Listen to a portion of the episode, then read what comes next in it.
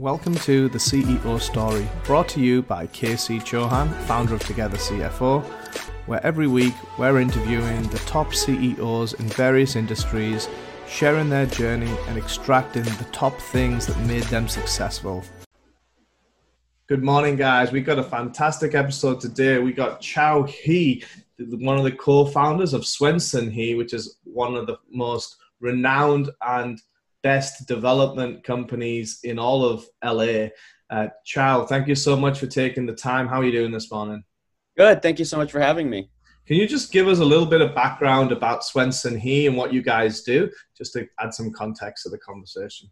Yeah, of course. Um, so yeah, so my name's Chao. Um, uh, my partner and I, uh, Nick Swenson, we actually met um, more than a dozen years ago at this point uh, when we were fresh college undergrads um, at MIT. Uh, um, and so, you know, based on our our sort of technical experience, um, we joined forces a couple years after graduation, um, having learned kind of some some of the ins and outs of both the tech side and also the client services side uh, of software development. Um, and so, for us, where we are today, where we've come since our founding, um, is we're, we're always striving to provide both that level of uh, client service that is best in class. Um, now, obviously, the, the work product, the deliverable, um, ha- is held to its own technical standards. Um, but for us, what we really put place a huge amount of emphasis on, in addition to those technical deliverables, is that level of client service, uh, making sure that you know we're creating long-term partnerships with with clients that we're not just sort of in and out, one and done.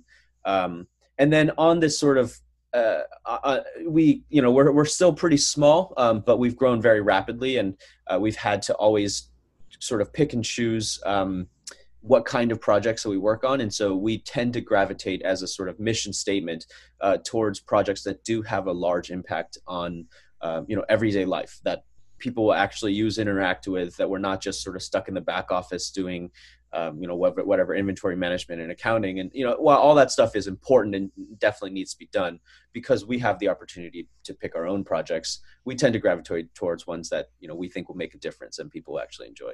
No that makes a lot of sense. So you guys you know you you mentioned a little bit there but you, you've been rated as one of the fastest top 5000 growing companies in la by i think it was inc. top 5000 recently right? And you've yes. got a whole host of other accolades. So firstly, congratulations for that. But what I really want to kind of learn more about is how you went from inception to growing such a fast growing company and getting all these national recognition awards and kind of ultimately adding a lot of value back. So, can we?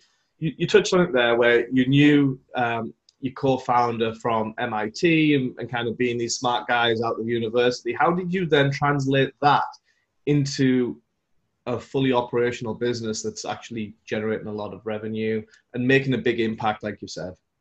Yeah, so we get asked this a lot. You know, um, I, I, would, I would, I would actually say that, um, you know, the first thing to mention here, uh, you know, we're only six years into this. In the grand scheme of things, you know, we consider ourselves still young and scrappy. Um, and so, you know, reflecting on the past six years is it, to us, it, it sort of does feel at times like you know we're still in the process. So a lot of the sort the, the kind of takeaways and stuff, um, they're still being proven. Uh, now, yeah, I mean, I, I certainly think that if I were to like try to encapsulate what we've learned in the last six years, um, a lot of it comes down to you know the first of all, Nick and I, we are we're not only are we business partners, uh, we were fraternity brothers in college. Um, I've I was actually out on the East Coast last week as he was getting engaged. Um, we're we're in each other's lives as best friends as well, and I think the having a business partner that's not, not not necessarily that you have to be you know a husband and wife or best friends or whatever. You just have to have a very very good working relationship with them, and you know at times that comes down to um, fully trusting the other person with a part of your business that you know if in a perfect world you could do everything yourself you would do everything yourself right but the way that we've been able to grow and scale um, has a lot to do with trusting each other um, uh, you know divvying up work such that we're not um, constantly bottlenecking and you know in certain circumstances we still become bottlenecks but at the very least we have two people that are trying to remove bottlenecks as opposed to just one um, and I think for the two of us, you know, being able to essentially trust each other to do a certain piece of the business has certainly made the work streams parallel. Um, but we also uh, we're very similar in, in a lot of regards in the, eh, how we think about problems, and so it, it does actually become relatively easy to to you know be able to divide up work because if we already know and based on our experience based on having known each other for a number of years before we started the business um, that we were able to uh, uh, you know think about problems the same and sort of come out with solutions that were nearly identical to the way we would have done it ourselves. I think that's given us a lot of confidence um, in each other's abilities. Um, now i think building on that one of the other things that we have always held as a sort of central tenet to our partnership and also just our business in general um, it even manifests in the way that we present our client deliverables is that um, and this you know this kind of is sort of a cliche uh, phrase, but to never be satisfied and never sort of be just set in your in your path in the way that you're doing it and always sort of questioning every part of your every decision that you've made. Now it doesn't mean that you're always spinning your wheels but it means that you're always open to you know new ways of approaching things and stuff. And so you know we've certainly pivoted a lot. Um, you know our business today looks nothing like it did six six years ago or even two years ago um, but you know, over the years, we have done a lot of been able to essentially, you know, through Nick and I's partnership, uh, we've discovered that you know there are certain ideas that we come up with that may not have been the same as w- what they were in the past. And um, always we can talk about this a little bit more but all the pivots and changes that we've made have i think that's that's been really impactful. I think that's really important because same with my business you know six year four years ago when we started uh, it's very different to what it is now. When do you know when to pivot and when to kind of stick with whatever you're doing? Oh, that's that's a tough question. Um, I don't know if there's a there's a true um, you know barometer necessarily for that. A lot of it comes down to um, I, mean, you're always looking backwards and you're always looking forwards. Um, I think that's part of the reason why Nick and I tend to actually work together really well. We complement each other in a sense that Nick is very analytical. He will try to build financial models and literally he'll try to spreadsheet, um, you know, our entire business, um, whether it's forecasting um, or uh, retro looking at, um, you know, profit margins and resource allocations and stuff. You know, he's very numbers driven. Um, and I think uh, when you do become numbers driven. Obviously you can you can glean huge amounts of data and insights that you may not even think of um, when you're looking at you know raw numbers whether it means hey you know like we're paying these resources this amount of money um, and if we were to swap them out for a different kind of resource that you know may introduce a new uh, kind of uh, a, a, different need but also provide you some benefit in terms of margin or what uh, or you know the clients are happier so they churn less. Um, that that's the sort of insight that you can really gather uh, using the actual data. But um, what i tend to i tend to gravitate towards thinking about things a little bit more high level. Um, and i think when you uh, remove yourself from the data a little bit um, it sometimes is actually easier to then think about okay what's coming down the road right? So for example earlier this year obviously this year everyone's been talking about um, how is covid going to impact um, the you know just business in general. Um, uh, and you we're I actually read an article this morning about how you know people were predicting this in the earlier this spring or winter that um, you know the summer with the higher temperatures would um, you know help alleviate some of the COVID spreading, and clearly that hasn't happened. Right? we have multiple states in the in the United States that are just setting new records every day, and so um, when when you have sort of this climate, there is there's always the sense that you know you do need to be almost always thinking about how you're how you're changing and pivoting that nothing is set in stone. Um, and and i think that that it's a sort of a response to environmental factors. So um, i guess the way i'd answer your original question of you know how do you know when is you you don't really but you take your best guess and you go from there right? Sometimes it feels like you're just staying the course and sticking it out and making sure you know trying to get one more sale to prove your model um, maybe sometimes that's the way to, to go. And if that feels like what's right to you if you're you know really believe in your plan then then do that. Um, but also sometimes you know it may seem like everything's going well and um, you know you've got clients coming in you've got revenue um, but something just feels like the music is about to stop and you know it's just like there's something out there that may not no one have may have connected the dot yet between what you're doing and what someone else is saying in the media or some other environmental situation that's going on um, or market situation. And if that just feels to you like if you just have this sort of tingly sensation in your spine that um, things are about to change then yeah then you got to get ahead of that. Um, you can't wait until things have already blown over. So it's kind of being data driven having a pulse on things and just kind of being aware and alert as much as you possibly can is, is kind of the takeaways I, I took from that. Yeah, I, I would agree. that that's so, okay. As we get into kind of your business, how it's evolved and how it's grown, uh, how have you dealt with the sales volatility, the ups and downs, especially as you know you guys are mainly project based? How's that kind of affected the way you review things and kind of grow your business? Yeah, of course. So we um, to answer this question, I think it's it's probably worth mentioning like why sales volatility. I mean, it's, it's it, I think it's pretty clear to understand that sales volatility is a problem. Um, in in my business, though, it kind of gets taken to a whole new level. Um, and the reason I say that is because, uh, you know, as a sort of let's call it a small slash medium sized development shop, um, each project represents a fairly significant chunk of you know your operations effort of your revenue. Um, it's not like let's say you have a um, you know a consumer goods manufacturer will manufacture somewhere between 100 and 200 skus and let's say that like five of those skus aren't selling very well right? Well yeah five of them not selling as well as the other 95% um, still means that you have you know a relatively predictable revenue stream.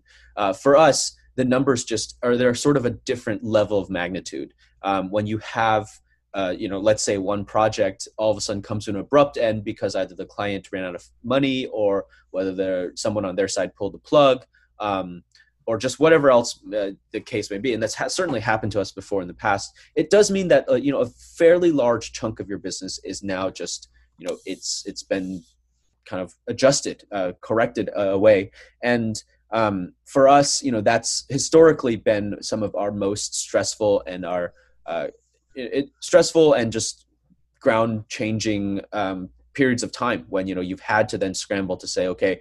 Um, how are we going to deal with um, do we have enough cash reserves built up to be able to you know keep operations afloat um, when those projects go away can we fast track any uh, you know deals in the pipeline that are close to closing? Can we offer them any discounts to get them across the finish line so we can you know make ends meet?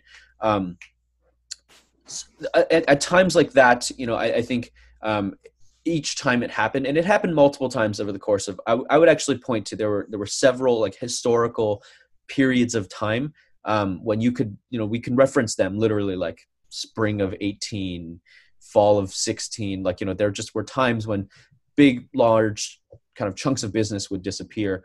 Um, and uh, yeah clearly there's also times when you know like m- many new projects start all at once and then you sort of have a different problem right where you're kind of having to um, you know figure out how to scale up very very quickly because you know you certainly you know you want these clients in the door um, you don't want to have to you know send them somewhere else. Um, especially because you know each project then you know if there's a possibility of becoming a long-term sort of relationship with them um, that you know it's obviously great for the business um, i think for us you know what we've tried to do and shift our and when i when i sort of mentioned the the kind of even the, in the last two years what we've tried to do to learn from that 16 and the 18 um, uh, the so-called crises um, is to be a, be able to build our business in a way that's a whole lot more flexible. Um, so we've done a huge top to bottom sort of revamp of fixed costs of um, you know things that you just in in downturns you just are now saddled with all with all these costs. Um, it, it, it's a mixture of you know re- redesigning our our staff in a way that um, you know uh, we've we've now and it's not that we've had to we actually haven't laid anyone off ever um, but a lot of it is about you know when someone decides to take a new position we examine their position and say okay you know in, in your position this position can it be sort of broken up into like more components or can it be can different components be combined in a way that we can sort of see some synergies um, and uh, the end result is that you know we now have a smaller leaner staff in terms of uh, fixed costs. We call them we call them fixed costs. So that's Yeah. your operations, sales, and stuff. I think that makes Um, a lot of sense, especially at an early stage where you want to be agile and flexible without that big monthly burden creeping up and getting a huge burn rate as like a technology company would have. Speaking of Mhm. which, when, when we talk about kind of technology and the shift and pivot, it makes me feel um, like I need to ask this question in terms of the shifted market demands from your customers from back when you started to now. How has that kind of changed being in the such a fast moving industry? Yeah, um, I think the way that we are, the way that I think the the the way we've seen changes the most, the most profound changes are, um, it's originally when we started, it was very common for you know, kind of like us, some people with technical backgrounds to then just put up put up a website, say we do X, Y, and Z. Um, we can do the development, and then you know just sort of do some search SEO, um, get your whatever a couple of ads out there on um, on your social, and then people would just start coming to you um, for the technical development part of, of, a project. And whether that means that you know it's someone that has a app idea that they want to get an app built, which is you know for us that was actually how we got started. Um, that seemed to have been the status quo more uh, in the very beginning. Uh, just kind of you know going to them for the technology, getting the tech built, getting that handed back over, so that now you just you know everything else to do with running the business or running the product that uh, the, new sort of new product for existing company um, was managed on the client side. Uh, what we've started to find is that as things have um, and, and this kind of like you know w- with our growth story as we've kind of grown and maybe this is just because we're reaching farther up market um, we're finding that clients are looking for a whole little bit more white glove service um, i don't like to use that term because uh, well white glove just to me feels a little antiquated and it just kind of seems like um, I don't know, just old fashioned, um, which I guess is good in some circumstances. But what I'm using it to define here is that it's it's not just technical development. That's a, that's really only one piece of a larger puzzle, um, where you you know you first have to even in your discovery call, you're questioning, trying to get a really good understanding of what is it that what is the business challenge that the business is facing or what is the market opportunity that this you know potential new product is is trying to address um, trying to get to the bottom of it, even comes down to things like you can unit economics um, you know proving that this is a viable business um, that there's a market for this that customers will actually use this. Um, and i think getting to the bottom of all these questions almost like a vc would do to you know any sort of like pitch that they would get um, being able to truly understand if this is a viable product um, then allows us to you know start with a not a not a technical implementation phase, but a you know a product strategy phase, um, diving into uh, you know user journeys, um, doing market research about uh, whether that's focus groups, whether that's um, you know figuring out how we're actually going to build a product that users will actually use, um, and taking it from there then to the design phase. You know, beautiful UIs, building the technical product testing it, market testing it, having tight feedback loops where you test iterations and get feedback on it. Um, so I think for us, then we've we've kind of seen that this process means it's it's resonated with with clients a little bit more. Um, in the sense that you know now they, they they feel like they have a partner that is providing them a whole suite of services as opposed to just just sort of cherry picking the the engineering and just handing it off the engineering um, and then getting back, you know, whatever. Yeah, I think I think that's very key in the world that we live in right now, where there's just more and more demands on uh, vendors to to over deliver, right? In terms of, like you said, you said white glove service, but I, I understand what you mean in terms of giving more than expected. I think is is the way I'm going to phrase it, so that you're always getting that five star review and it kind of keeps perpetuating the highest standard of what you're delivering. Um, you touched on this earlier a little bit about dependencies on bottlenecks between you and, and your co-founder. How what are some of the tangible things that you guys do to kind of get around that, and what are some of the actionable items that we can give the listeners to to really help them in their own businesses get over similar things?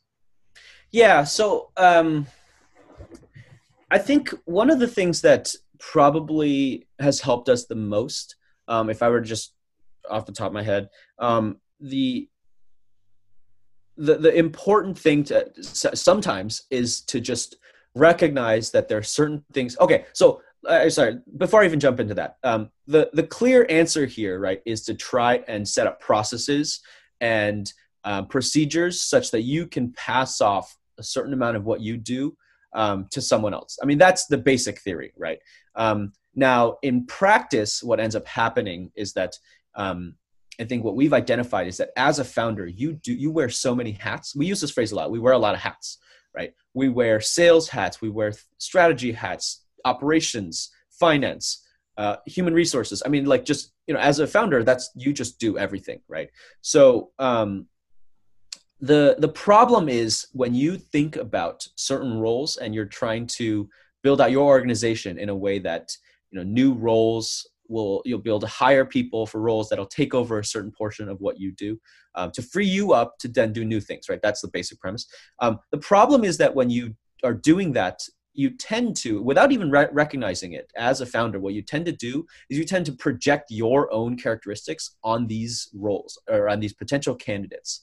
Um, and the issue with that now, clearly, the company still has to have your DNA. Um, and know, the way that things are done, you know, if it's just done totally differently, it's not going to work. You know, as the CEO or as the founder, um, you know, you're going to clash with your employees. You're going to micromanage, and that goes down a sort of bad rabbit hole. But at the same time, what you don't want to do is just project exactly how you're doing things onto this this other person, or be able to say that you know you're capable of doing you know X, Y, and Z. And this person, you know, the reasonable for whatever compensation, for whatever qualifications they have, um, should only be reasonably expected to do X. Um, and so then being like projecting your own image, the exact way you do things, the exact speed at which you do things onto this, you know, this poor recruit, um, it, it's a recipe for disaster because then you know then you lose trust really fast. They feel like you know they're not being appreciated and it just you know its efficiency goes down and it spirals. And so i think one of the things that we've learned is that you know we kind of have to at the moment of dissociation which is when you know you actually are handing over responsibilities to essentially cut yourself off from thinking about you doing that role right? Um, and uh, that is the sort of that's an important lesson that we've learned um, is because you know once you've set everything up once you've kind of carved out a chunk for someone to do um, you can no longer think of it like you're doing that um, and someone else is just replacing you in what you were doing. Um, so i think that's that's probably one i guess one takeaway that that's that's been really helpful for us to be able to alleviate some of this uh, this sort of founder dependency no, it's really really important to be able to to have solid systems and processes, and we we talk about this a lot. But I think uh, one of the frameworks that I really like is uh, is EOS, and that has a, a, really strong basis of making sure you have a strong framework, systems, and processes in place, but not overly do it. So exactly what you just mentioned there. So as we go to wrap up, I like to end with a question. Um, just to get your perspective on things. And if you had to allocate between three different factors your success, how would you do that between drive, skill, and luck? Ooh, drive, skill, and luck. Um, I'll be the first to say that skill is the least important thing. Um, for for me, um, yeah, I don't I don't see myself as very as very skillful in, in a lot of areas. I was, I'm always trying to improve that, but yeah, definitely the lowest. Um, between drive and skill, I would actually sorry between drive and luck. Um, I would actually place a relatively large emphasis on luck. You know, I think we we got pretty lucky at times. Um, our I mean, our founding story starts with a referral through someone random that you know happened to know this someone on a board of a small company, and then they just um, you know reached out to us. So we actually had a contract before we even started the company. Um, we've also gotten pretty lucky over the years with just you know a pretty booming economy. Let's put it. Uh, although who knows? Like this year's been kind of volatile, but uh, we've we've kind of grown to the point where we can handle some of that volatility. Um, yeah, so I, I would say luck is right up there with with drive. Drive is I don't get me wrong. Drive is like by far and away like if you were to just off the top of my head, if I were to say anything, it would be drive. I mean, uh, we use the we use the term driver like um, another. Uh, we Nick and I have talked about it like uh, grit. We actually look for the grit. Um, if someone is you know they're at the office 7.30 on a friday night and everyone's out at a bar um, and they're just looking at it going like if i were to just spend 15 or 20 more minutes and this would be perfect and then i can submit it and it would be you know done done i'm not going to wait until monday morning um, that's that quality that like urge to just get things right and to be able to just grind your teeth through whatever pain or whatever you know missed opportunities and stuff um, I would say that is that we value that in our employees a lot. We certainly recognize in ourselves that um, that's been one of the reasons we, we've been able to get so far. Um, so I would I would definitely put drive at the very top, but luck is pretty, not that far behind. Awesome, great. Well, thank you so much for your time and your wisdom. We appreciate you sharing with us and helping uh, all the all the people that are tuning in to listen. So thank you so much. Absolutely. And, uh, let's stay in touch. Sounds good. Okay.